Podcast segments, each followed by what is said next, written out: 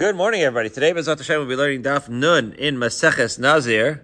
Barry knows that we're five lines down on Nun Amud Aleph, so we have a little extra time.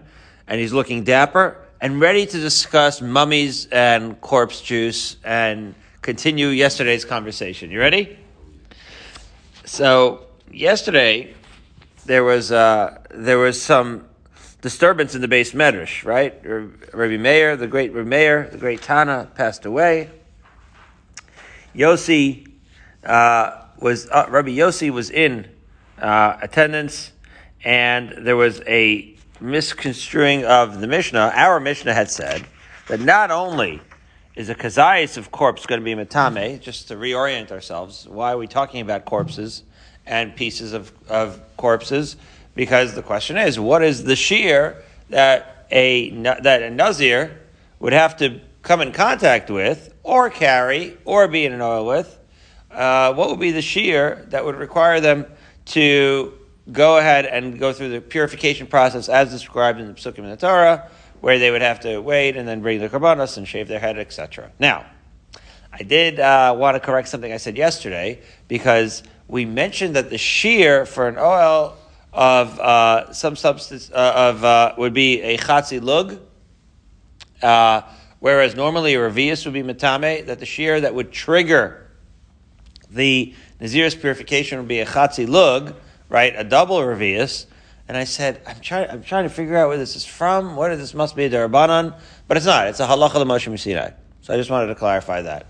I was just, I couldn't, I couldn't figure out, wrap my head around where the source was, and then. Uh, I had the schus of hearing Rabbi Gross, uh, who gives out like a parparos adaf, Rabbi Gross Shlita, the great Ruska Rebbe, the, who lives uh, our neighbor, uh, and he uh, mentioned a Brisker. The, the Brisker Rav discusses this because it says nefashos in in the pasuk in the plural, and he says that that he holds is the source of the fact. In other words, there's sort of like a rationale, if you will for this double shiur.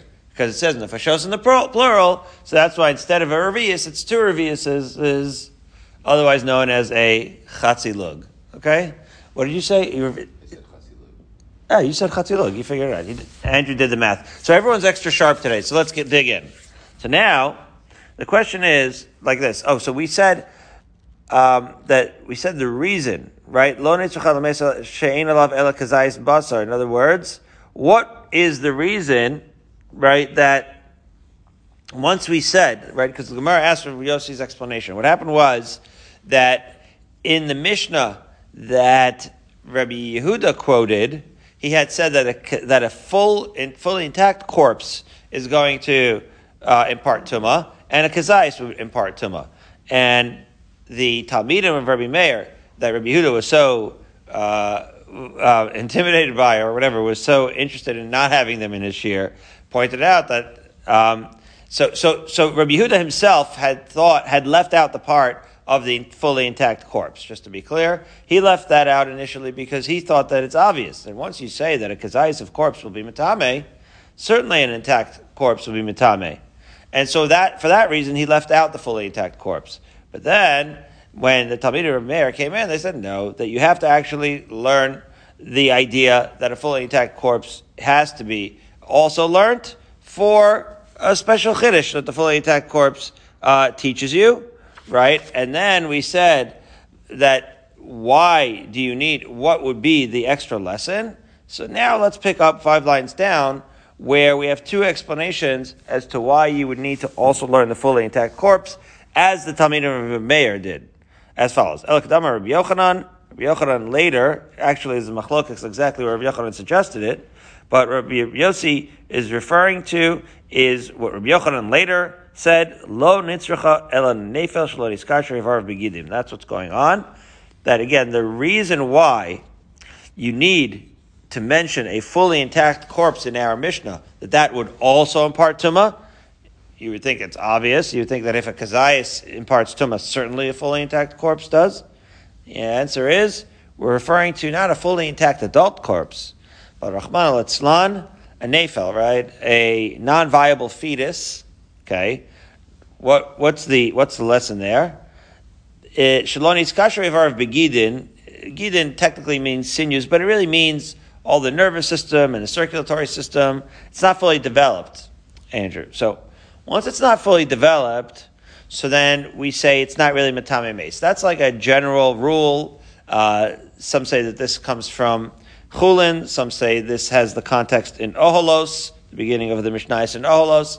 Again, both of them would be a context. Is it a biological context, uh, or is it like the tuma context? But either way, we have this fundamental idea that if a non-developed fetus is not that you know that that uh, was a nafel that passed away prematurely, that fetus is not is not considered a mace yet, right? That fetus is not really uh, a mace because it's not right. If somebody has a miscarriage, that's not considered necessarily a mace, depending on how developed it was. Now, the chiddush then is that certainly if you have a partial non-developed fetus, then it would not be matame. But here, that's the chiddush here. The chiddush here is that a nazir would become tame and would have to go through a purification process if he touched what?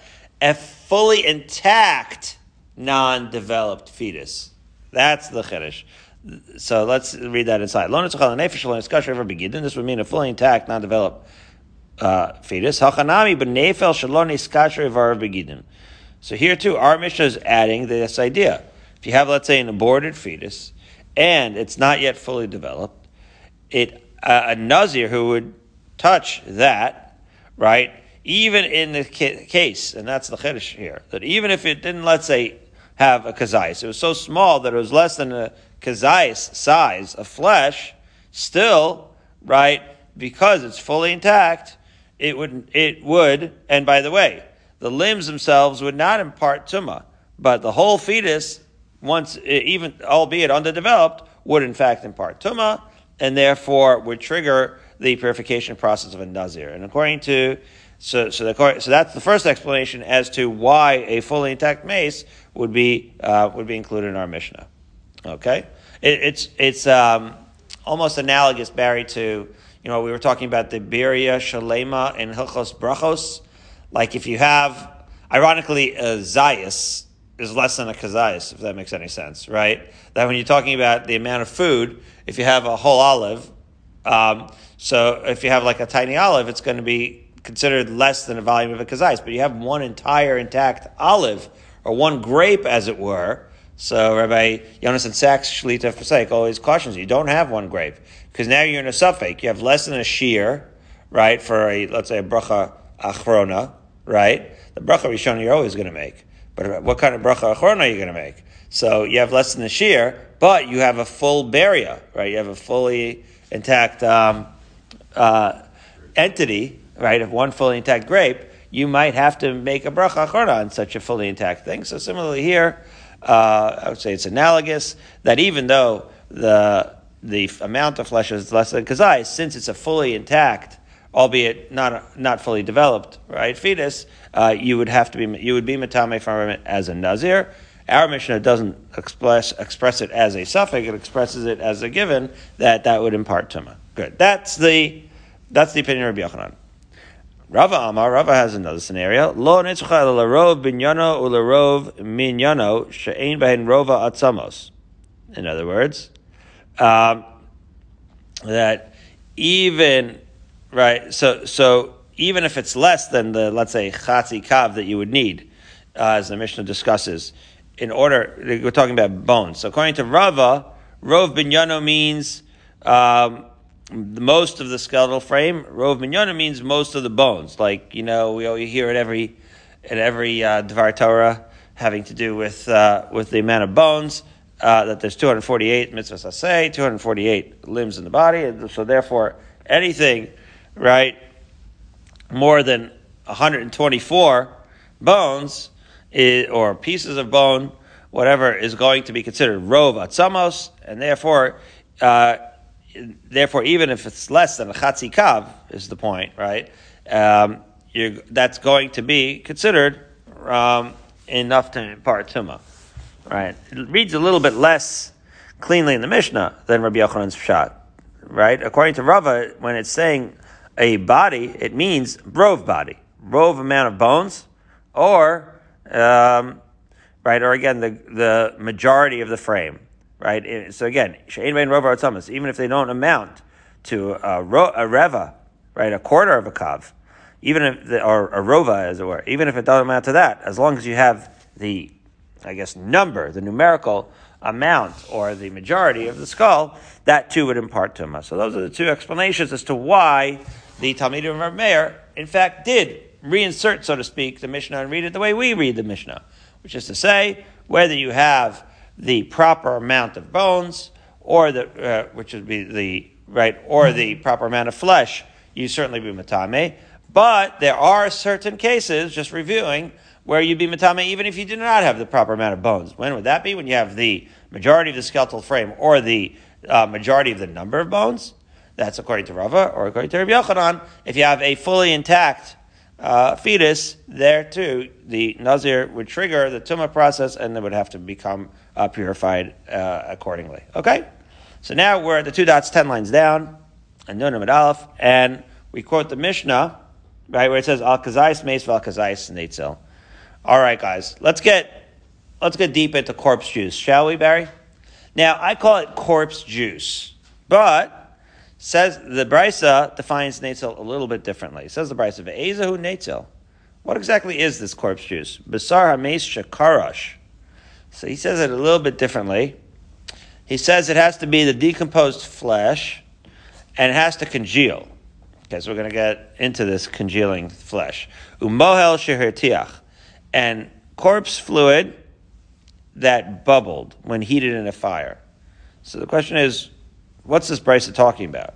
Like, how is this helpful in explaining what we're, what, what the corpse juice is? The Gemara is going to dig in a little bit. Hechi dami. What's the case? The Gemara is to say mimanafshach. Why would corpse juice need to congeal in order to become to be treated again? When you have natzel and it's really considered corpse juice, that's going to be matamiyu. So what's the case? So. Let's say you don't know what the stuff is, right? You see this like slime, Andrew. Sorry, I know it's a little early for this, but um, if you're going to say that you don't know exactly what the stuff is, right? You see this oozy, slimy stuff. So kikarash my havi, my havi. Why would it help when when to see it congeal? Like you don't know what it is. You ever eat pacha, Barry? you know, you know what that stuff is? They call it. What do they call it? Gribbets, also. I once saw uh, this is an Eve Feldman shout out. She's uh, she's known me since I was a baby, my parents' friends, and uh, she was shaving a cow's leg in the you know it's like cow's leg gel, it's congealed like congealed meat. Okay, so anyways, point is even if it's congealed, you don't know what it is. The point is if it's not flesh or flesh substance, so then it's not going to be metame, right? This could be mucus, could be saliva. You don't know what this thing is right? Mucus isn't metame mace. So how do you know? So that's the first thing. If you don't know what it is, then it shouldn't be metame at all. Okay, you happen to know that it came from the decaying flesh. Well, if you know that, then afagav lo karash, then even in liquid form, it should be like just get a right, get a chatzi lug of the of the of the juice, and you're good to go. You become tummy right away. So why does it need to be a congealed, Barry? That's the question. So says the Gemara, Amar Bistam, the case is where you don't know what it is. Ikarish moelhu. Lokarish dilma kicho Yeah. That, that's the scientific, right? We confirmed, I think Nachi is going to Tomo next year. So I'm going to have to have him uh, to learn this with Reverend Meiselman to say that this is a scientific thing. That if it is a congealed, this is scientifically how they determined whether it was a flesh or not. They took mucus and saliva and they said, well, mucus and saliva doesn't congeal, it stays liquefied. And they saw that flesh left at room temperature congeals. And so it is for that reason that the Brisa says that it has to congeal, because that is how you identify it as flesh as opposed to other secretions, right? So again, reading inside, Ikarish if it congeals, so then it is flesh, and thus it would, in fact, um, be matame. Low karash, if it does not congeal, then dilma kicho v'niu. Then it's a real possibility that it's kicho, saliva, or neo, or mucus. Okay? And obviously the saliva and the mucus are not considered, right? Uh, metame, um, right, I mean, saliva and mucus, if someone is tame, can be metame, ochla, and, other stuff. But we're not talking about this. We're talking about a, the ava tumah or tumas mace, right? Um, the, that it does not carry, right? The, the, it is only the actual, right, tumas mace, the actual flesh that would carry that uh, actual status of tumas mace, and therefore you look to see if it's congealed. If it is congealed, then you know that it's in fact flesh and is metame. Okay. So now, Abaye Miraba, Abaye wanted to know, Netzel levehema or a netzel levehema? It's like an unrelated question, sort of, so to speak. Uh, in fact, it's not related to Nazir at all, because the Nazir is only going to be, again, be triggered for tumah for the netzel of a mace, right? The tumah of nevela is, in fact, matame. It's a, it, it's a, it's considered a high level of tumah, um, but it's not tumas mace, right? Okay. Um, so, be that as it may, so so the question is, does a behema? Now we're just talking again because until now we're talking about humans. Okay, so if human flesh is going to have this netzel uh, element uh, uh, halacha that's going to impart tuma to a nazir, okay, would animal netzel, would animal corpse juice, nevela juice, also be considered tame in the context where nevela would be matame, right? Not having nothing to do with nazir. That's just so you don't get confused there. So, so miyamrinan, we'll see the application in a second. So miyamrinan gemire netel de alseme adam. Are you going to say that we can learn it? Gemire again is how I know it's halach l'mashmi Sinai, right? Are we going to say that the the netzel is that we learn halach l'mashmi Sinai with regards to adam, right? Our our tradition of our Mishnah that the netzel of a human corpse is actually matame, would inform this halacha, would say that just like netzel is matame and nazir when it comes to a human corpse, so too animal corpse should be matame just like nevel, and to the same extent that nevel is matame, right? Um, so gemir netzel dasimi adam. Aval de asimi behema. So would you say that the way we learn, I, I okay, odil malo shna, Right? So that's how the Brisa reads. So would you say that we learn so, so you say, would you say that we distinguish between Adam and animal? That's the right way to read this. Would you say that, again, by, an, by a human corpse, we certainly say that the netzel is matame. Would you say aval de asim behema lo? But that is humans, and animals are different. That the netzel of a nevela would not be, right? Netzel of behema would not be matame. Odil maloshna, or perhaps, no, it's actually analogous, like I said the first way. Or you would say that there's no difference, which is to say that the nates of an animal is matame just like the nates of a human. What would you say? So now let's dig in a little bit more to the question. Ha amar. So now we're going to go. Wait a minute. There is a machlokas where this question is not such a question. That's what this means. That there is a machlokas as follows. Says the machlokas. Tuma chamura ad lager. What's tuma chamura ad lager? Tuma chamura is what we call nevela. Okay? Uh, Tuma Chamura continues to trin. I have to explain this whole word. It's four words, but it, there's like a whole paragraph to explain it. Tuma Chamura ad is like this. So first of all, what's Tuma Chamura? Tuma Chamura is Tumas Nevela, right? As opposed to Tuma Kala, as we'll see, right, which is a lower level. Okay? Nevela is an avatuma. That's what makes it called a Tuma Chamura. Right? As the Rush explains, an avatuma is going to be Mitame people, is going to be Mitame Kalim, Okay? Uh, now, a tumakala is not what we're talking about now, but a tumakala is like the kind of tumah we talk about, um, whether that, that cannot contaminate, um, right, Adam and Kalim, right? It's just the type of tumah that can only contaminate food, okay? Now, now, the tuma chamura, which is nevela, ad lager means that it's a reference to the pasuk. The pasuk says, right, that if you find a, you know, the horse meat or whatever for, from McDonald's, you should never eat that, right? You see a, a Big Mac, don't ever eat that. Give it to the ger. The ger doesn't mean the convert, God forbid. It means the non-Jew. Okay? So you should give it to the non-Jew. So tuma chamur ad lager, what that means is that if you see nevela, right, and all this chazer treif, I mean, they're not shechting it, doing the ritual slaughtering that we're doing it. They're like shooting the animal in the head. And whatever they, wherever they get their horse meat and whatever dead animals they find inside of the road or however McDonald's gets it. And so when the, that meat is obviously not for consumption for us, but ad means human beings would eat it, right? Human beings, a, a non-Jew would eat a Big Mac. So that means that nevela will continue to transmit tuma until it is no longer edible to humans. That is what ad lager means. In other words, once it has become so inedible, okay, that a human being would not eat it, it is no longer going to retain this stringent level of tuma where it's metame adam v'kelim. Okay, so again, what what does this mean? Um, well, we'll explain the other extreme of it. The other extreme of it is if you let's say had something that was so masriach, so decomposed that nobody would eat it, no animal would eat it, no no humans would eat it. At that point, it's not food anymore. Okay, at that point, it's not edible and it's not matame anything. Right? Um, Rabbi Ari Leibowitz, a great Daf Yomi master, points out this has application in Hilchas Kashrus as well.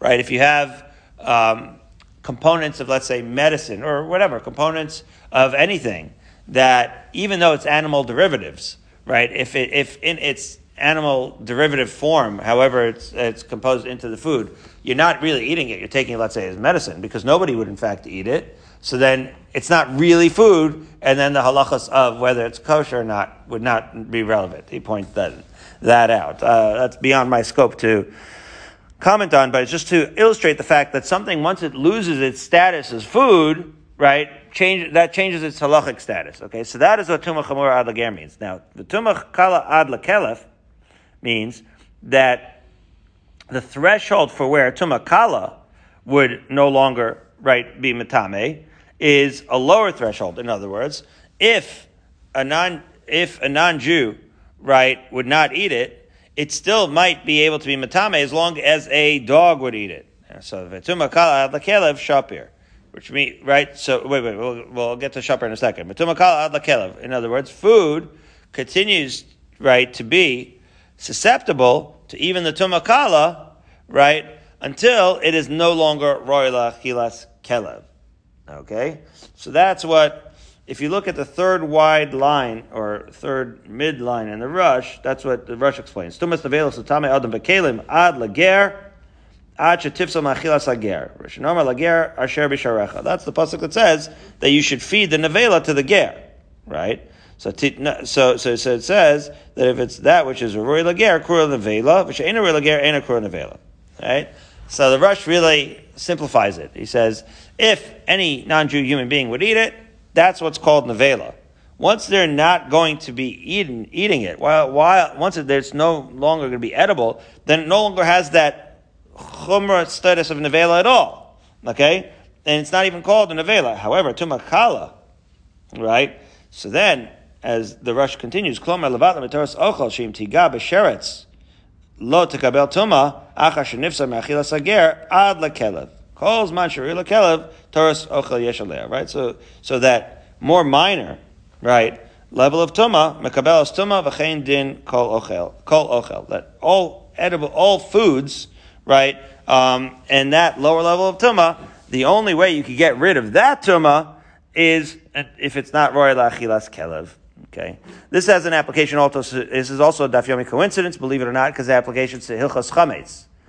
The the that which contains chametz has a more stringent. We take on a more stringent uh, um, level. In other words, like I said, if it's not edible to human beings, it wouldn't be considered food for certain things. But if you have chametz that's not edible to human beings, we're machmir. We try to get not consume it unless it's uh, and have it around, even if it's ro'il achilas kelev.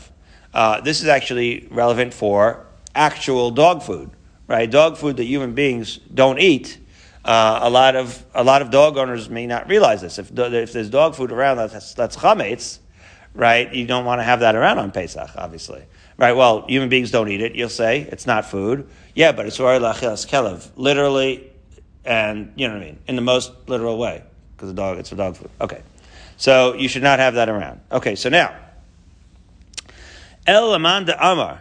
Okay, so so so so what's going on here? So what Shapir? I said I promised I was going to promise with Shapir. Well, the Shapir here is the question is irrelevant because there's there's no an issue of an, of uh, a natal of an animal, right? That's going to transmit tumah. Why? Because it's not royal achilas adam, right? Why is it not royal achilas adam? Well, in order to understand that, you have to realize a dog would eat natal, but human beings would not eat natal right? In other words, even non-Jews in right McDonald's, they'll they'll eat the burger, but they're not going to eat pacha. You know what I mean? They're not going to eat corpse juice congealed, and therefore it's not royal achilas adam. And therefore, once we say that it's not considered an avela, once it's no longer royal achilas adam, so we don't have to care about whether about this shaila about whether animal natzel is actual nevela or not.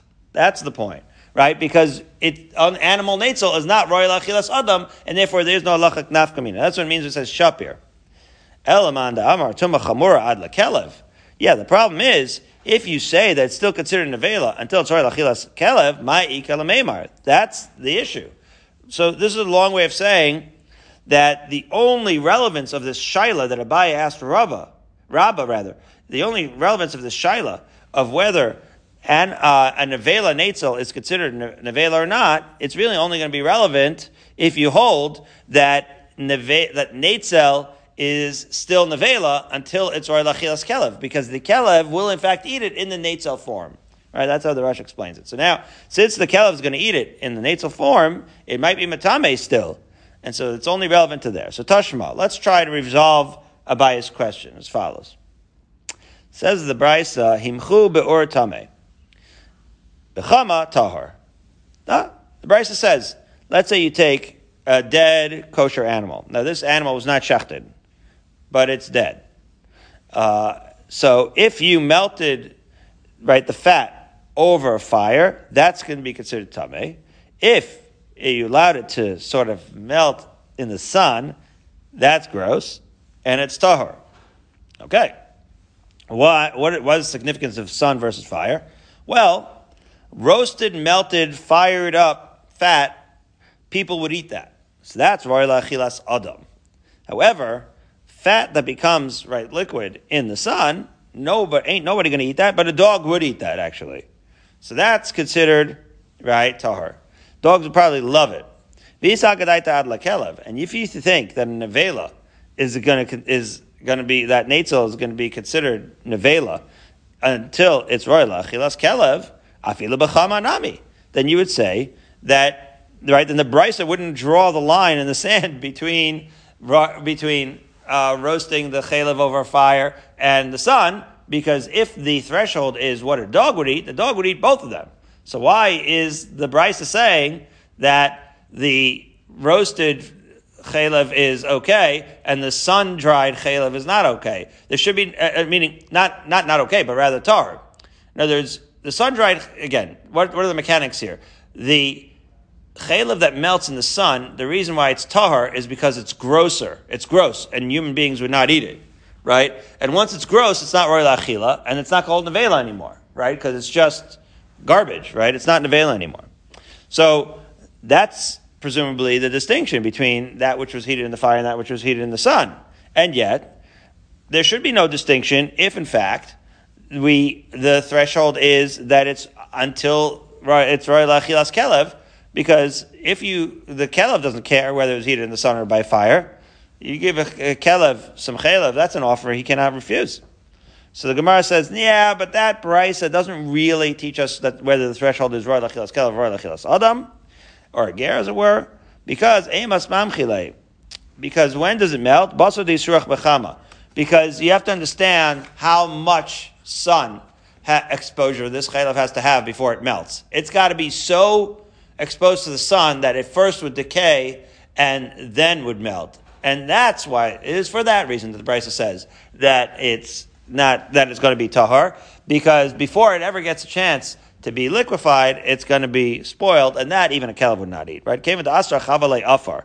Once it is decayed and so spoiled, then that's considered like nothing, right? Afar is not makabel tuma. That's not nevela. Even a dog would not eat it, and it is for that reason that it is going to be considered tahar, and it has nothing to do with whether a dog would eat it or not. Okay. So now, um, as we reach the bottom of Nun, Amud Aleph, Tanan. We're going to quote a Mishnah in Machshirin. So you already know this one, Andrew, because this is in the fifth paragraph of Machshirin, as you'll recall. And it says like this: Kol hanitzok tahar. New topic, relevant because it has to do with congealed stuff. Kol tahar. Chutz midvash. Okay, let me explain to you what this mission Machshirin means. Okay, yeah, anitzok means poured. Okay, so Barry, I got tame liquid in the bottom vessel. I got tahar liquid in the top vessel. Okay, remember, foods that, let's say you had a tahar food and a tame food, like certain things that touch each other can become tame, right? That's the basics of tuma when it comes to food, that, you know, you're supposed to separate that which is tahar from that which is tame. Now, what about liquids? So you say, well, okay, if you mix a tame liquid into, and a tahar liquid, then all kal v'chomer, that would all, that whole mixture should become tame. Fair enough. Well, let me ask you this, Barry. If I took a tahar liquid and poured it down into a tame liquid, would the rest of the tahar liquid in the upper in the upper pitcher become tame? You would say not. Well, how would it become tame? The only way would be is if you say that it transmits upstream, right? So let's say you have a tame soup and you're pouring water that's tahar into the tame soup. Would the water in the pitcher become tame? Why would it? Well, you say the only way it would travel is if the tuma of the soup traveled upstream, up the water into the pitcher. So this halacha in Mechshirin says, Kol anitzok tahor. That no, the pitcher remains tahor unless it's dvash hasipim, a certain type of honey, or tzapichas. We know the concept tzapichas midvash. But anyway, what are these things? These things are so viscous that they're considered like a bridge between the, let's say, the bottom container and the upper container. And now there's going to be a machlokas. There's two aspects to it, Barry.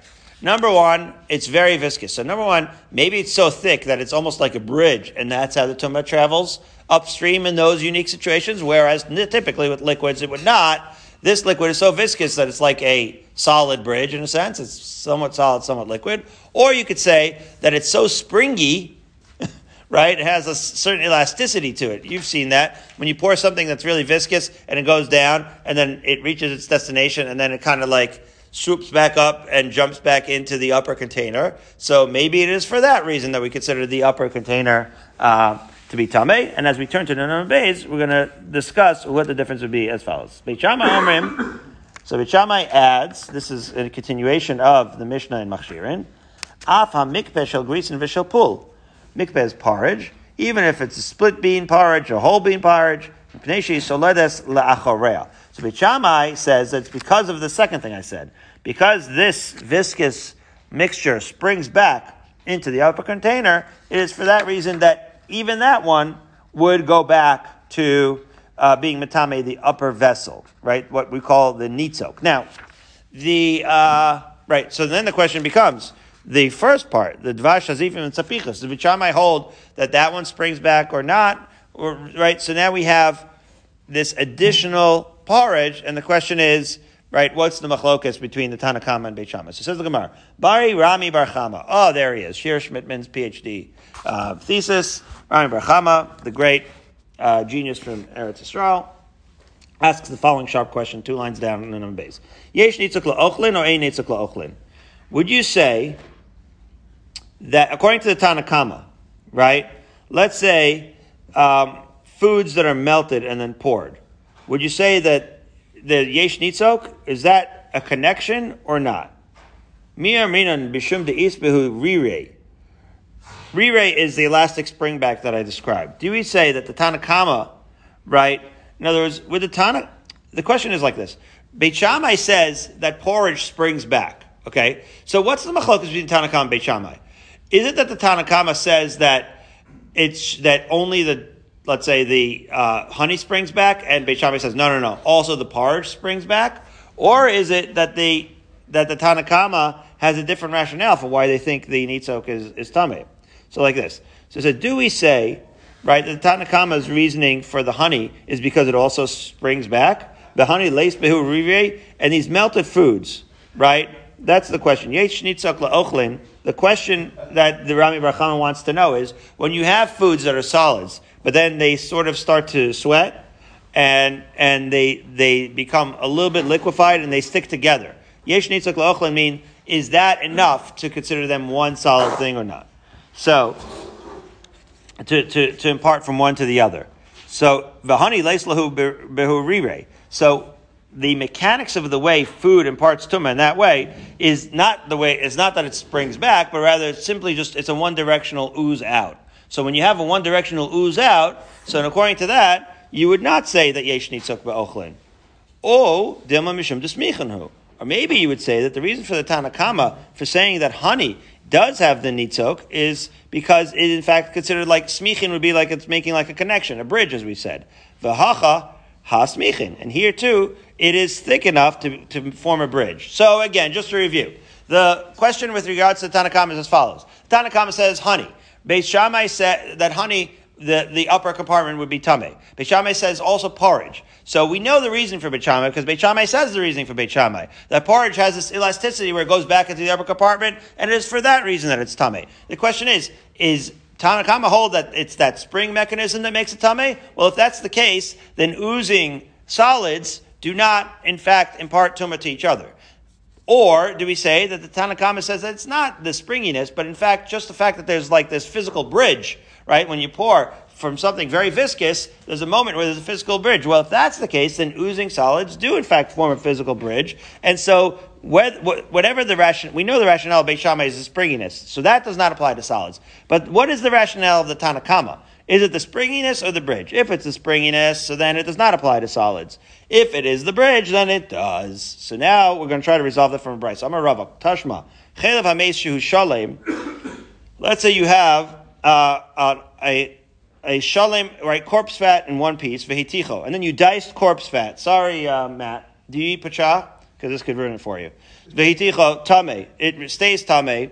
However, hayam forad vehiticho. If it was separated and then you melt it and combine them, tar. Then it's tar. Okay, so that would seem to imply that because it it has this connection, right, this artificial connection that the reason why it's tar and it doesn't become tame, it's because it's not connected naturally. It's something called in the Tosefta of OLS chibure adam. The chibur adam, our artificial connection is not a connection. Okay, but if you're going to say, right, that that an ochel when it comes together does not in fact create a bridge and a connection, so then you should also have said, right, that there's a moment where some was solid and some was liquid, and they would be connected, and therefore Shalom Beiticho should be also tahar. So the Gemara says, no, that's not a proof. Amar Zera, Ana Umar de Ravina Targamina, right? Me and also Mar ben Ravina, we explain it the following. Where no, the case was different. You heated it, and then Salik Amuda Denur Lipumei Demana, right? That there's something, it's like almost like uh, popping popcorn where the, the stuff, the congealed stuff gets caught like on the top. Forget about the popcorn. I, I don't know if I don't know if I, that's what happens with popcorn. But the point is, it pops. What I mean is that as it heats up, it pops and then sticks to the top.